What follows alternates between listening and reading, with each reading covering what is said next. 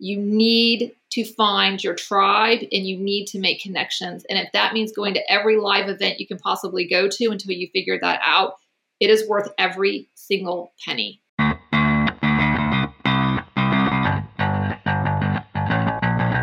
Thanks for subscribing to the ZonCon podcast, the podcast all about Amazon conversations. These are the tips and tricks to become an Amazon millionaire. Here is your host, Andrew Erickson. He is all things Amazon, and so is this podcast. Let's have an Amazon conversation.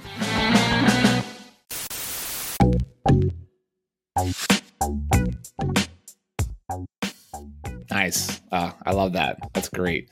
Uh, you resonate so much with me on the on this product stuff, and also uh, I and you know what? I'm biased because it's my personal opinion it's fun. It's fun making things new and different and special. Like, how can I make this a new, better product for people? That's ultimately where like the good part of capitalism is. There's a lot of like bad things with capitalism, but the good part of capitalism is you identify a need, you identify a person, you identify a need of that person, and you solve that problem for them. And one way of solving that problem is making the product better and different and special.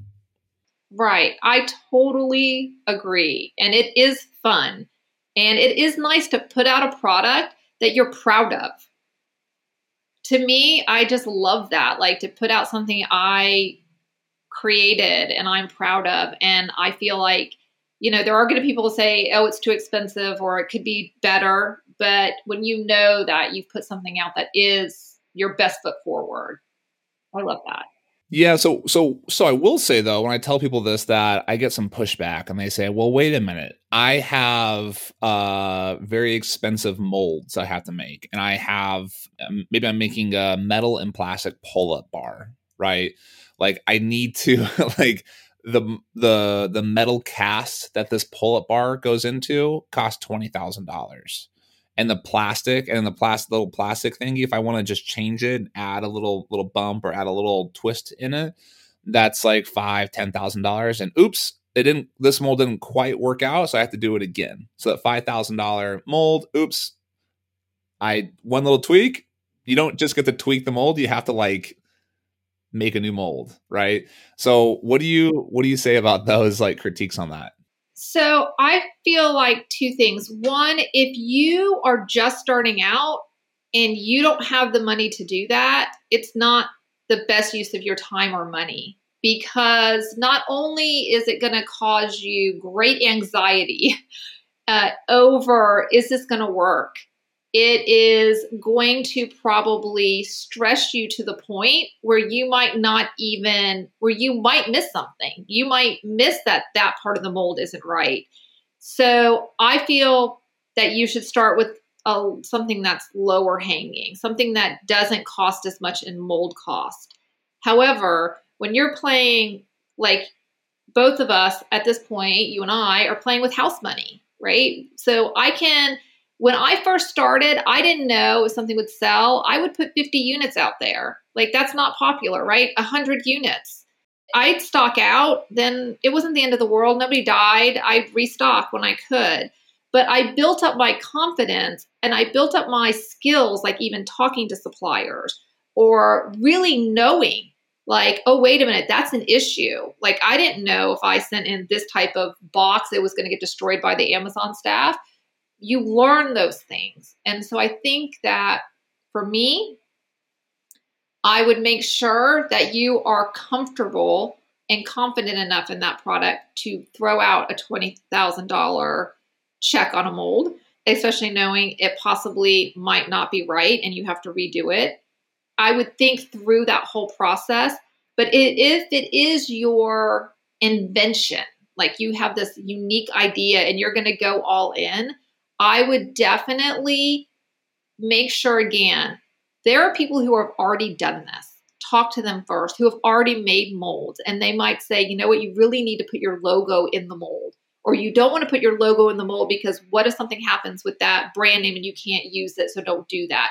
Like all those little things that go with it, make sure that you are talking to not one, but two, three people who have been down this path and can give you solid advice also, ask how much the mold is because sometimes people, oh, well, you need to make a mold for that. How much is it? 20 bucks. Or also know like some molds are only under a hundred dollars or a couple hundred dollars, which hey, that's okay. Let's do that. It doesn't mean it's going to be twenty thousand hmm. dollars. So that's a really good point, actually, because we that's a super good point because we were doing some printing on some we're printing something on wood, right? And they said, "Oh, it's very expensive to sample the the we have to we have to set up a mold, we have to get this whole tooling and machining, and the sample's very expensive." And I'm like, "Oh, like how much? Like five thousand dollars?" Go, "Oh no, uh, oh no, no, two hundred and fifty dollars." I'm like, "Oh, okay, well that's expensive, but like that's not like crazy expensive." And, and I said, "Oh, but but also if you order it, if you actually place the order, we'll refund you that two fifty sample fee." I'm like, "Oh." Yes, definitely do that. Let's order three samples because I can I can do like three different types and this and that. Like let's try it and then uh, yeah, so that's a good point. You should ask about the cost of that kind of stuff. Always ask about the cost, and um, that was probably a Chinese supplier because everything is expensive. Like that is just a cultural thing. I've had so many times my supplier be like, "Oh, you don't want to do that. That's really expensive. How much is it?" Well, five cents. Okay.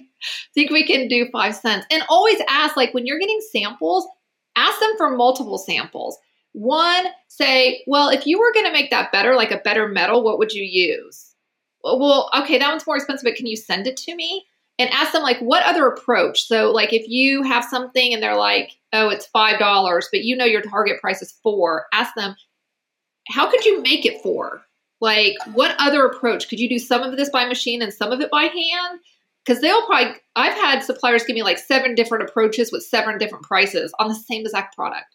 And i'm like okay send me all those samples. If you're sending me samples do you have anything else new that you're doing? Send me that sample too. Nice. I love it. another idea.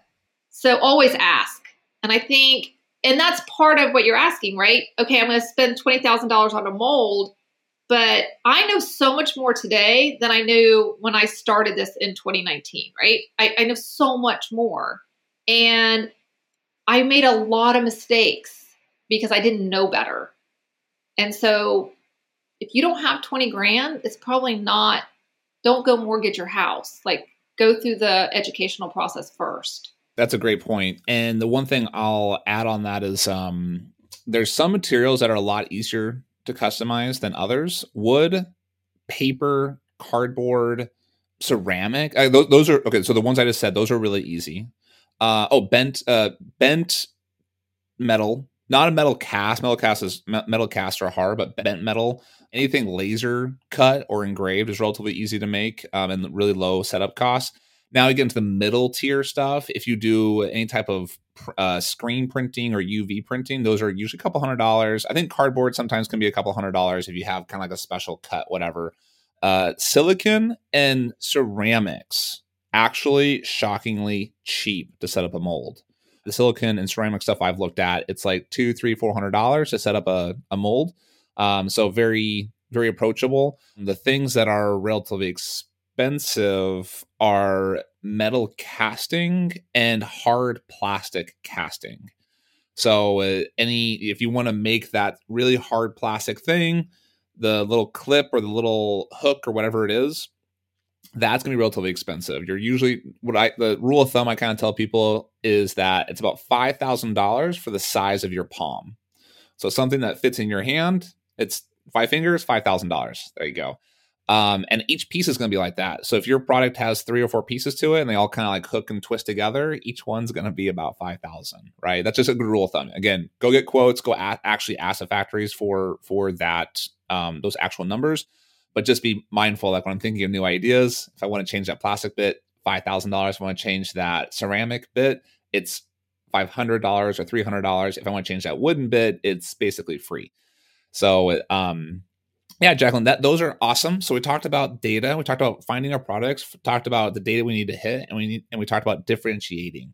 Is there anything else you want to add on to product selection I think that one of the things I would do too is when you're thinking about a product, try to think are there four or five more that go with this? Because ultimately, most people now their plan is to exit right to sell. And you don't want a brand that has like a spatula, Father's Day gift, a ruler, a bed sheet. You know, even though they might be different and might be good, most of the time you want something that's more cohesive with, you know, five, ten products that make sense that go together. And so I try to think like, okay, this one's really good and it's hitting. Are there some other ones? Just so as you're planning, like obviously, if you already have your brand and you're adding to it, that's not an issue for you. But if you're just starting out, it's definitely something you should at least consider. And again, if you're talking to experts, and experts love to talk about what they're an expert on. Like they love it. And so get out of your comfort zone and go talk to experts. Ask them, what else would you do? Ask your factories, what else are you doing? And write all that down because it's like a wealth of information that you can go back to when you're ready. So, Jacqueline, the you said that your zone of expertise, that your thing you love focusing on is is product selection and development, right? And you said, "Well, I do all this other stuff all day, though, right?" And I said, uh, "No, you don't. you don't have to do that. Just find other people to do it for you."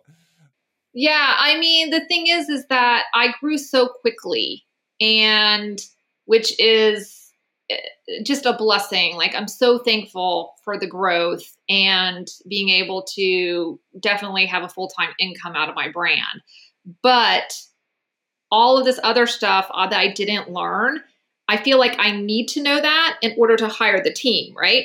So, and it, it comes down to like, I was joking with you, but it comes down to like, people will say, like, what's your number one keyword on that product? And I'm like, I don't know. What's your conversion rate? I don't know. And they're like, how do you not know this stuff? But when you're making your own products, you don't think about that stuff. But now that I'm not doing that and I want to move forward with intention, it's like, okay, how do you hire? Like I did hire somebody for PPC, but somebody I trust, right? Um, and so, how do you hire a VA or a brand manager or uh, whoever with like I know accounting, so I'm okay with hiring accounting. Actually, I hired your accountant after hearing him on your podcast. Oh, but nice. yeah, and so, but how do you hire these people and then manage what they're doing if you have no idea what they're doing? And so for me, I'm like, okay. yeah, I mean, it's there is a point. So I'm a big believer in what I call being the CFO, the chief figure outer of the business. Oh yeah, right. So I figure out the stuff and figure out like, okay, well, you know, okay, so how do I figure out the stupid like barcode thingy? Like, how do I get? How do I make a barcode? Okay, let me just like Google it really quick and like look at some YouTube videos. And as soon as I do it once, I'm kind of like learning it. And the second time I do it, I'm kind of like mastering it. And the third time doing it, I'm handing it off to somebody else. Right. And so how, how can I possibly trust someone else to launch a product? Right uh, launch Bartom uh, with my account, right? My my brand, right? Well, we you can have bring some people in, have them shadow you, have set up a process. Um, I I thought the same thing. I'm like, well, we, there's all this like data to look at, and you have to look, look at this like there's like all this graphics you have to make and make connections with influencers and set up PPC campaigns in special ways, and there's all these like different things we have to do. So how can I possibly teach somebody? I'm like, well, let me take the first step and just write down what I'm doing. And then we take the second step and kind of like write it down. And then the next time I do it, let me like try to sort of follow what I did and write it down. Actually helps me a lot to do that. And the third step, the third time we do it, that's the doing it first and mastering. And the third step is let me have someone else come in and start doing it with me. I don't have to hand off everything, but I can hand off a lot of it. And so uh, one of our goals this this year is to have a launch completely done. Uh, all the social media is done. All of the graphics, all the photography are, is done. All the graphics are done, and it, all the organizing, the, the analytics, and making decisions is all done without me. That's the goal for this year. And so we're going through, and we're and because we have hopefully uh, the goal is ten launches this year I'm gonna do it myself, and then I'm gonna have someone else help, and then have every little piece goes around, and eventually we're gonna get to the point where somebody else is able to do it for me. That sounds like a dream. That's my dream. Do it. But I definitely am working on like hiring the team, like learning learning about that, like what does the team look like in the hiring process and starting doing that. And so but that is one of the great things about this business, right? You're always learning because things are always changing. And I like to call it just in time learning. Like, I don't want to learn something before I need to learn it. so like I don't have Instagram or TikTok or things like that. I'm like, okay, like I know people who are experts at this, and when I need that, I know who to go to. So like I write down like, hey, this person's an expert in this or that. Um, but I definitely, even if I don't sell my brand, um, because I was just talking to another seller yesterday who thinks it's easier to go from three million to six million in your own brand than to sell at three million and start again.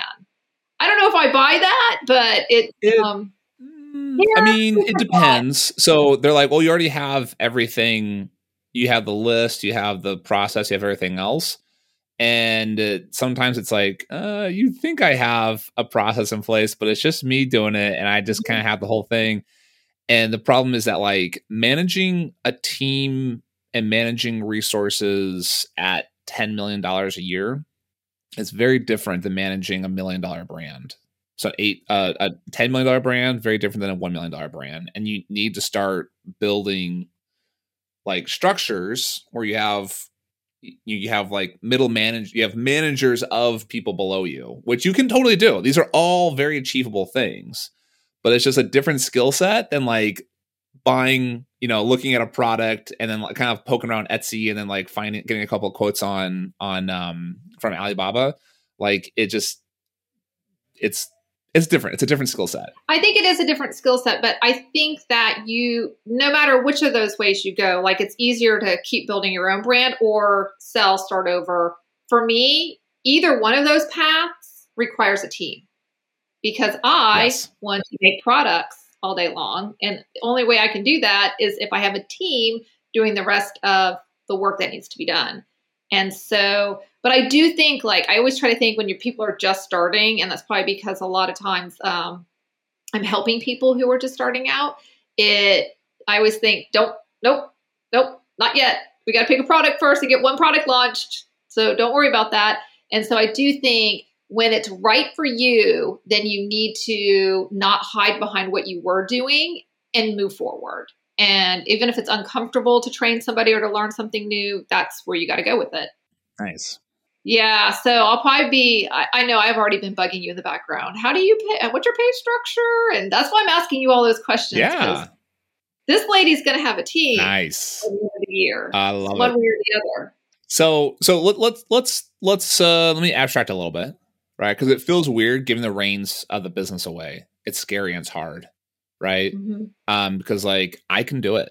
I'm capable. I've been doing this. I've been doing a good job of it. I got here because I built it this way. That's how we feel emotionally. And it's true. We are very capable and we can do these things. Doesn't mean we should be doing them, right? Doesn't mean that we should be spending all day answering those emails and all day like like pinging people on Alibaba and all day like actually physically taking the thing and putting it in the box ourselves, right? Um, I mean, you think about it. Like you didn't stick like the, I mean, whatever your product line is, you didn't like you didn't actually run the heat shrinking machine, the plastic wrap, all the things inside your product, and you didn't actually stitch the fabric together, and you didn't weave the, you didn't like grow the cotton that went into the fabric, right? All that stuff is done by other people. You didn't drive the boat, right? You didn't like like get in the boat and like, oh, I'm gonna fly over to China and just drive the boat over from China to to Long Beach, uh, USA, right? Like you didn't do, do those things; they were delegated away to someone else, and you're very happy to because it sucks driving a boat. you have no expertise in that. It sucks growing cotton and then like you know harvesting the co- cotton and then like running the fabric and then blah blah blah whatever goes into like manufacturing fabric. Someone else did that, so it's okay that other people do that stuff for us. But now, how do we figure out how to take those little tasks and have other people do Mhm. them for us? Absolutely. Maybe I need to reread the five second rule so I can get on this team thing a little quicker. Take my own advice, move forward. But no, I agree. You cannot. The one thing I always knew about my brand is I would not be able to scale it if I didn't have somebody else making it. Like it, there was going to be a point where I could not do it anymore. And the other thing that I've learned is you then cannot continue to scale without a team. You just can't. You're going to get a point where you have to have some kind of team, some kind of structure, or you're going to stagnate because you just can't do it all. And then you're going to resent the fact and be unhappy doing what you're doing. And then you could blow up your own brand just from being overworked. we want to get in this mindset of when we like we're happy and excited to grow because when we have to do the work ourselves that mean if when our business grows that means we have to do more work right. right? But that's not always true. Actually if our business grows to a certain size we actually can do less work because we can afford to uh, mm-hmm. have someone else kit it for us in your case. We can afford to hire a ppc manager and do the ppc for us right? And so uh, that that's one thing we we start figuring out like we have access to capital and access to labor, you realize that when you grow, it actually makes often can make things easier. Not always, but often can, right? Okay. And so it's this limited limited belief that when if we do have to do it all ourselves, that means growth was is going to hurt. But we want to get rid of that limiting limiting belief because growth doesn't hurt. Growth means we have more opportunity, more cash flow to employ others to help us do these things.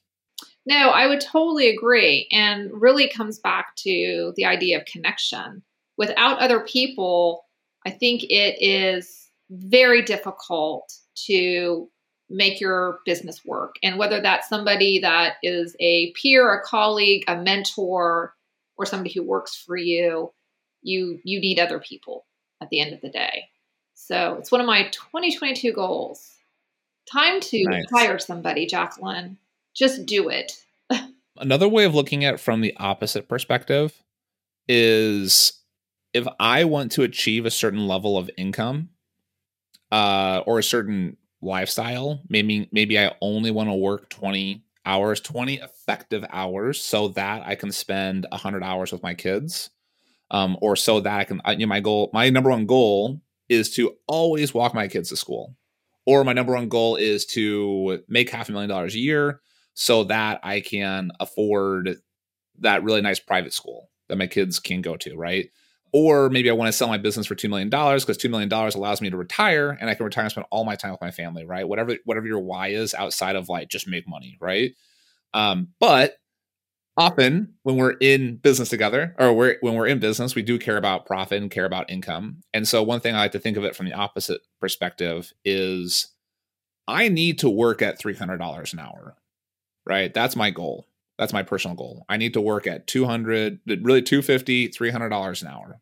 Okay. If I want to achieve that kind of income, if I want to, that comes out to about half a million dollar a year income, right? If that's your goal, that's kind of like, that's kind of the objective here. Maybe your income's a hundred thousand. If it's a hundred thousand, you'd be working at $50 an hour, right? 50 to hundred dollars an hour. I can't spend my time doing the things that can be done for $5 an hour, $10 an hour, even $100 an hour. I actually can't spend my time doing that. Right. And so, for example, great example of that, I love Photoshop. Okay. I actually love, like, I love taking photos.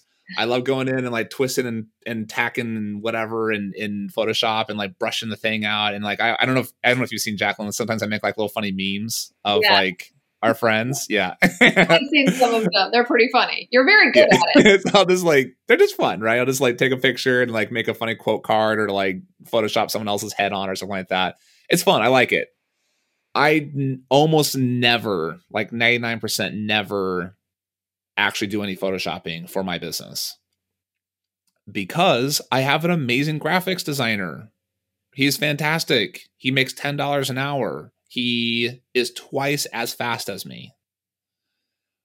When I send stuff to him, when he does the thing, like right now, we're doing a big uh, revamp of our packaging. And so we're like kind of, you know, adding some, whatever. We're just changing the way the packaging looks, right? And uh, I can do it. I can do it myself. I can I can put the little logo in. I can twist it, and I can change and add the quote, whatever, and do all these different things. But like, if I do that myself, I'm effectively working at five dollars per hour because I can pay someone else ten dollars an hour, and they're twice as fast as me. So at that point, I'm working at five dollars an hour, and I'm trying to achieve that half million dollar income or that like hundred thousand dollar income. I'm wasting my time right? And so uh, there's uh, PPC is another example of it. Like I'm struggling right now personally, like justifying spending fifteen hundred dollars a month for a PPC manager. But I'm like doing the math. I'm like, well, if it can save me four or five hours, if it saves me five hours a month, then it's a good hire. And so, so like we have to get in this mindset that like people are not expenses; they're investments. Right. I guess like ultimately the way to look at it is figure out how much you're worth and anything that you can hire underneath that amount of money, then as long as you have the revenue to do that, you need to hire that out because then you're just working out below your own worth. Yep. And you know, another one of the big things uh, at the Cancun event, the Titan member Cancun event, was somebody told me that what would make you more money continuing to do that inventory management or launching another product?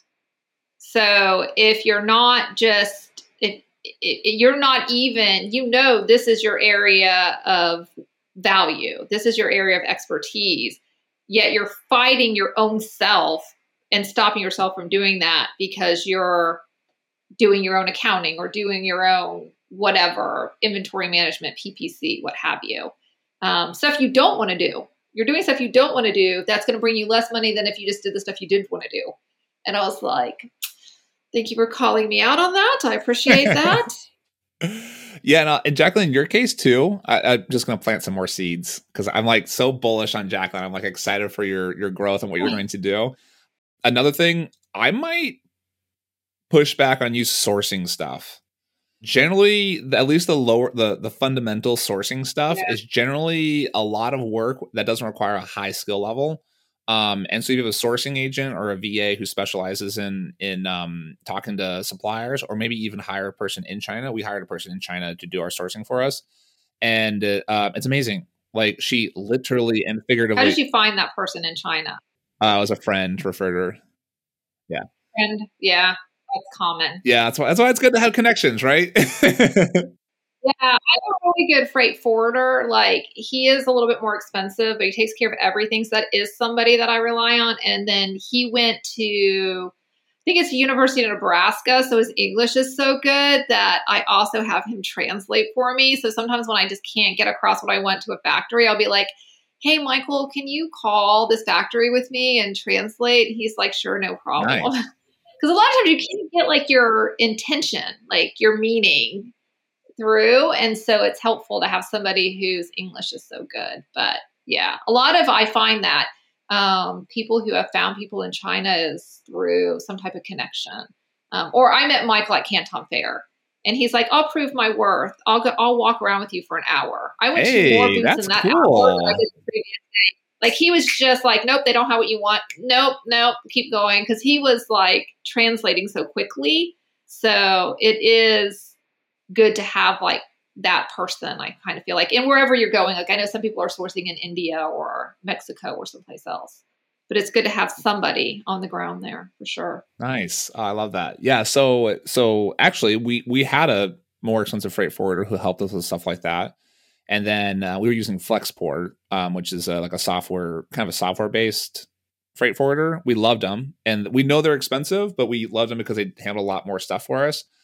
But then we hired the sourcing agent in China. Uh, we I kind of did the math, and I figured out we were paying about four or five hundred dollars extra a month because um, we were doing about a shipping container a month. This is three years ago, and shipping containers were cheap, uh, but we were paying about five hundred dollars extra a month.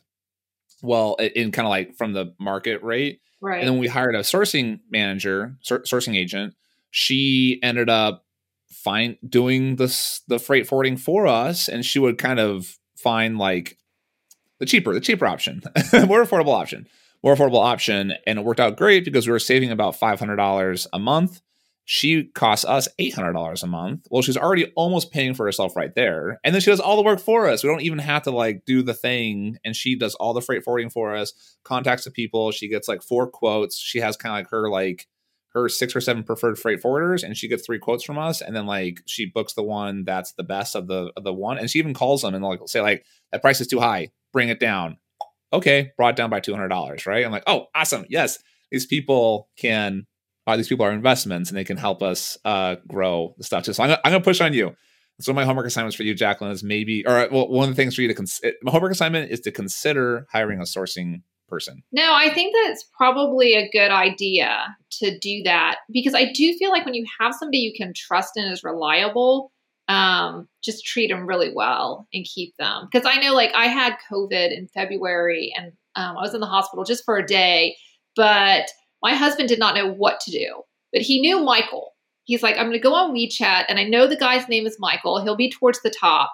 And he said, I don't know what's going on with any of her orders right now, but she's in the hospital and has COVID. And he took care of everything. And so, and it gets to the point where I can just be like, okay, I placed an order from like Darren, Joanne, Ken, Fancy, and Akami. That's it. That's what I tell him. Then he goes and contacts them to figure out when it's going to be done, when it's going to be shipped, are the cartons right, all of that. And it's so nice to have that type of person. So, but you're right. If I had that for sourcing as well, frankly, if I had that for everything, Yes. Oh gosh, I just talked myself into a team. yes. Yes. Let's do it. like, what am I saying? I'm telling you, this person's wonderful because you just say, do this and it's done and you don't have to worry about it anymore. Even if you pay a little more. Yeah. I need one. Of, I need a Michael for everything. Actually, nice. I love it. I love it. Figure out your zone of expertise. So, so going back to the analogy of of our pay rate, because we pay ourselves because we are self employed, right? Right. So we need to manage the people in the company. The number one person you have to manage is yourself, right? Because uh, you don't have a boss, or you do have a boss. It's yourself, right? And uh, so there are things that we can do that are a high return on time and there's things that we, we shouldn't do, right? So, for example, real uh, kind of back and forth messaging, that kind of stuff drives me nuts. It really takes a lot of mental space to kind of do the back and forth messaging, and I just it's just that kind of stuff I need to hand off to other people, right? Graphic design stuff, any type of like some keyword research, a lot of these things are like are can be handed off pretty easily. Photography, right? That's a big one. Everyone's like, well, of course I'm going to hand that off. Well, yeah, you can hand all the stuff off like that, right? And so the high level things that we should focus on setting visions, organizing teams, even hosting meet hiring people. That's kind of a middle high level job. I was making the decision of what to hire, making these high level te- uh, decisions. That's a big one to focus on. Honestly, connections, conferences, networking. Those are huge high value things. Those are three hundred dollar, five hundred dollar an hour tasks and stuff like that. So, um, uh, what do you think, Jacqueline? What do you, what other kind of like high level, high value tasks are we doing? I mean, in my business, I feel like product selection is everything. And so yep. that to me is super high level. And I feel like connections, going to these events, keeping up with the mastermind, critical because then you kind of, this is an ever changing landscape, right? So it's easier to keep up with things. And when you have the connection, again, I always save money or make money off of those conversations. I don't think like I could source that out because they're not, you know, getting the same information that I feel like I need. I also feel like paying attention to your vision, like your your brand, the the vision that you have and how you exit. Again, if you're going to exit, most people I know are going to exit, but if that's right for you, paying attention to all of those things that you really need to line up to make that exit as successful and easy as possible, all high value things. But they're all like, yeah, I, I think it's more just about kind of that um, being that visionary, which I know then everybody needs a integrator. But when you're doing both of those, that's where something's going to fall through the cracks. Nice. I love it, Jacqueline. Those are great tips. I love it. I love it. So we like doing our, uh, we're going to wrap it up and ha- ask you our favorite three questions we like to ask everybody. The first question, my favorite letter in the alphabet is Y why do we i like knowing people's why. Why do you do the things you do? Why are you you said you started up in 2019 and you're like trying to figure this whole thing out and like why didn't you just go get like a nine to five job and and sit behind a desk? Why are you doing this entrepreneurial journey? So um, i left a nine to five job and making a lot of money. So it wasn't really about the money when i started. It was about those two up there.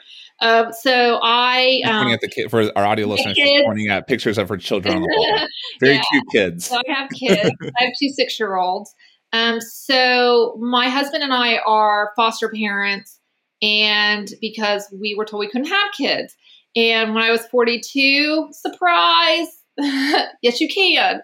So I um, had my first kid at 42. We were already a foster family and then we took in a little boy who we are in the process of adopting, actually. And this was in 2018. It's been a long, long adoption process.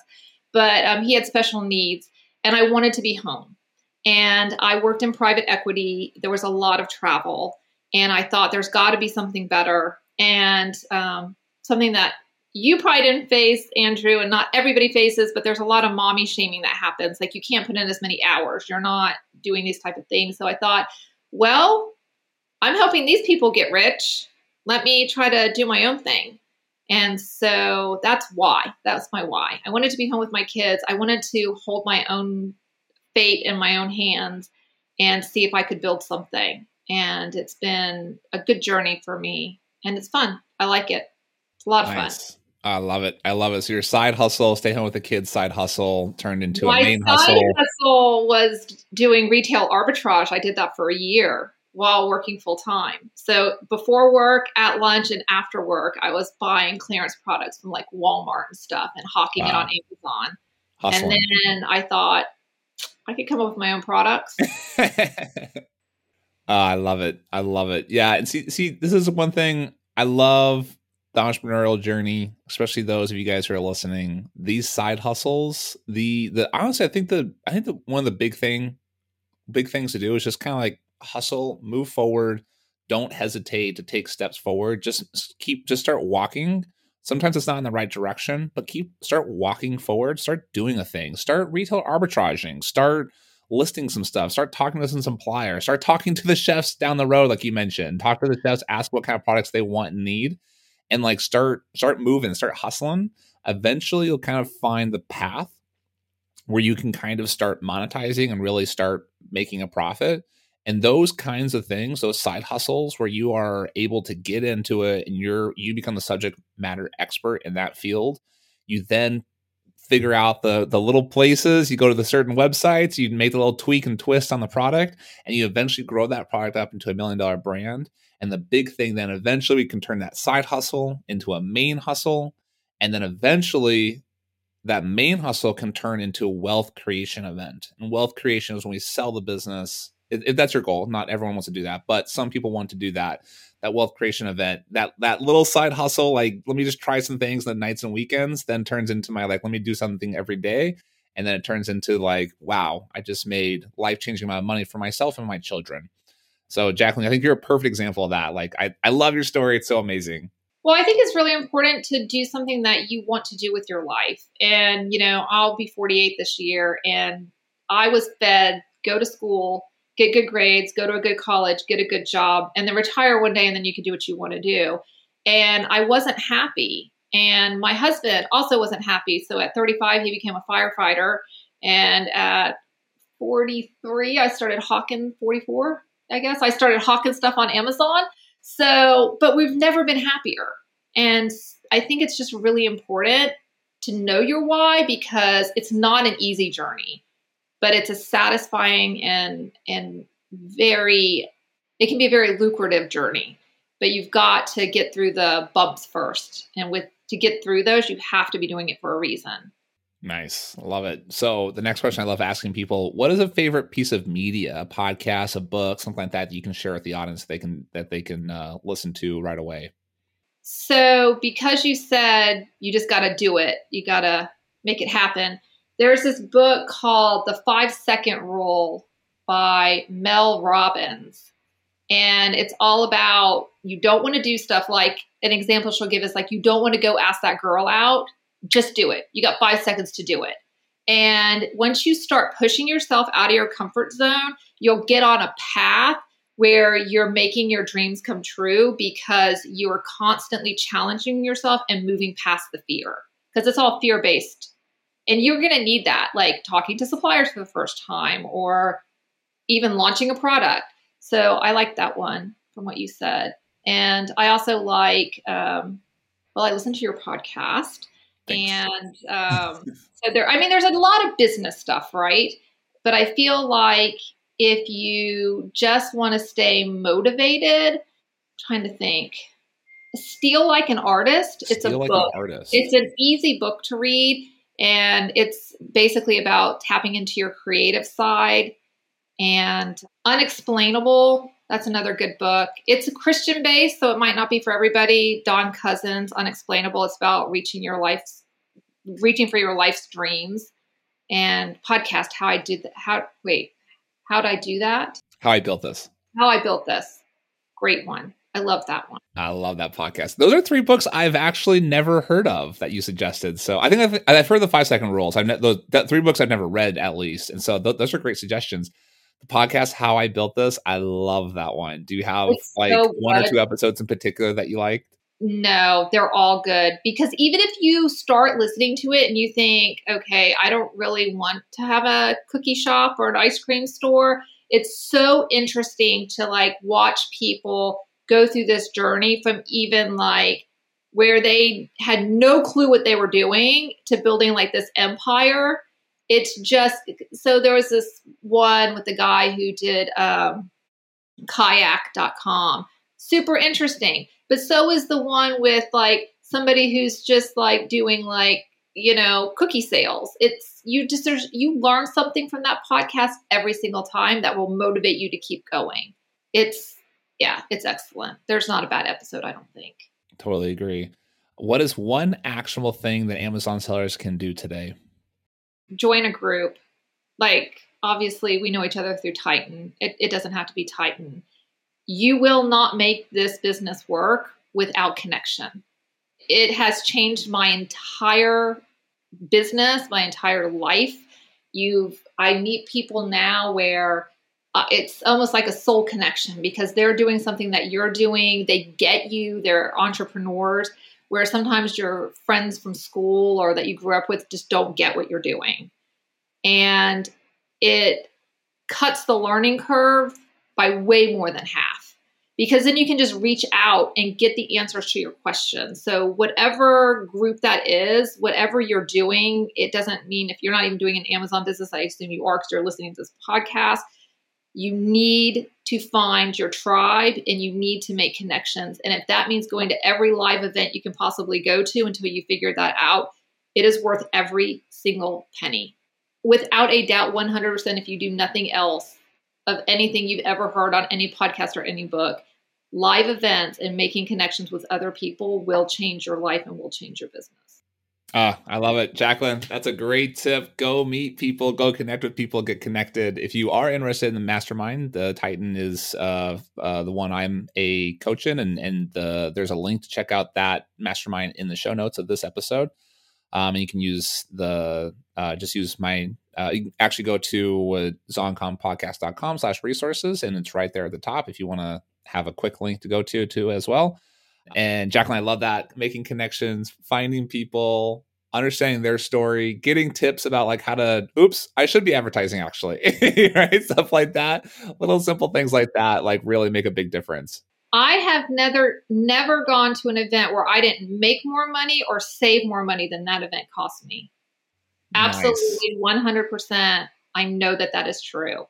It's critical, I think, because this is a lonely business. Yes, It's not lonely if you connect with people, though. So then it's fun. Jacqueline, thank you so much for being here. We learned all about. So I took a lot of notes. Let's see, and all the notes will be in the show notes too. So I have uh, look, start with a product first, and then jump in and use certain websites like Etsy and and uh, certain niche websites to go into to find, to find product ideas, and then use uh, different data. We look at buyer intent and look at search terms and stuff like that. We want we're generally shooting for 150% ROI. We want to look at our reviews and competitors, and then we want to differentiate our products. And we talked all about how to do that. And then, of course, we heard your your why about your kids and the, the five books and the podcast that you um, suggested that we that we check out. And of course, the final action is to connect with people.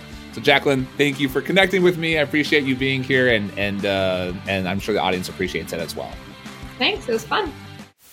Hey guys, if you found value from this episode, I would love if you could tell the world. And if you don't want to tell the entire world, I would love for you to tell iTunes at least. If you can go to iTunes, if you listen to this podcast on iTunes, go ahead and go leave us a review. I have a few here that are amazing that I love to read out. I read every single review that's posted. Go to iTunes, leave a review. Also, Spotify now is allowing ratings. So please go onto Spotify and super easy. You don't even have to write anything. You just hit five stars and leave that review. You know, as an Amazon seller, how important reviews are to your business. I am asking you, at the goodness of your heart, please leave me a review as well. Thanks.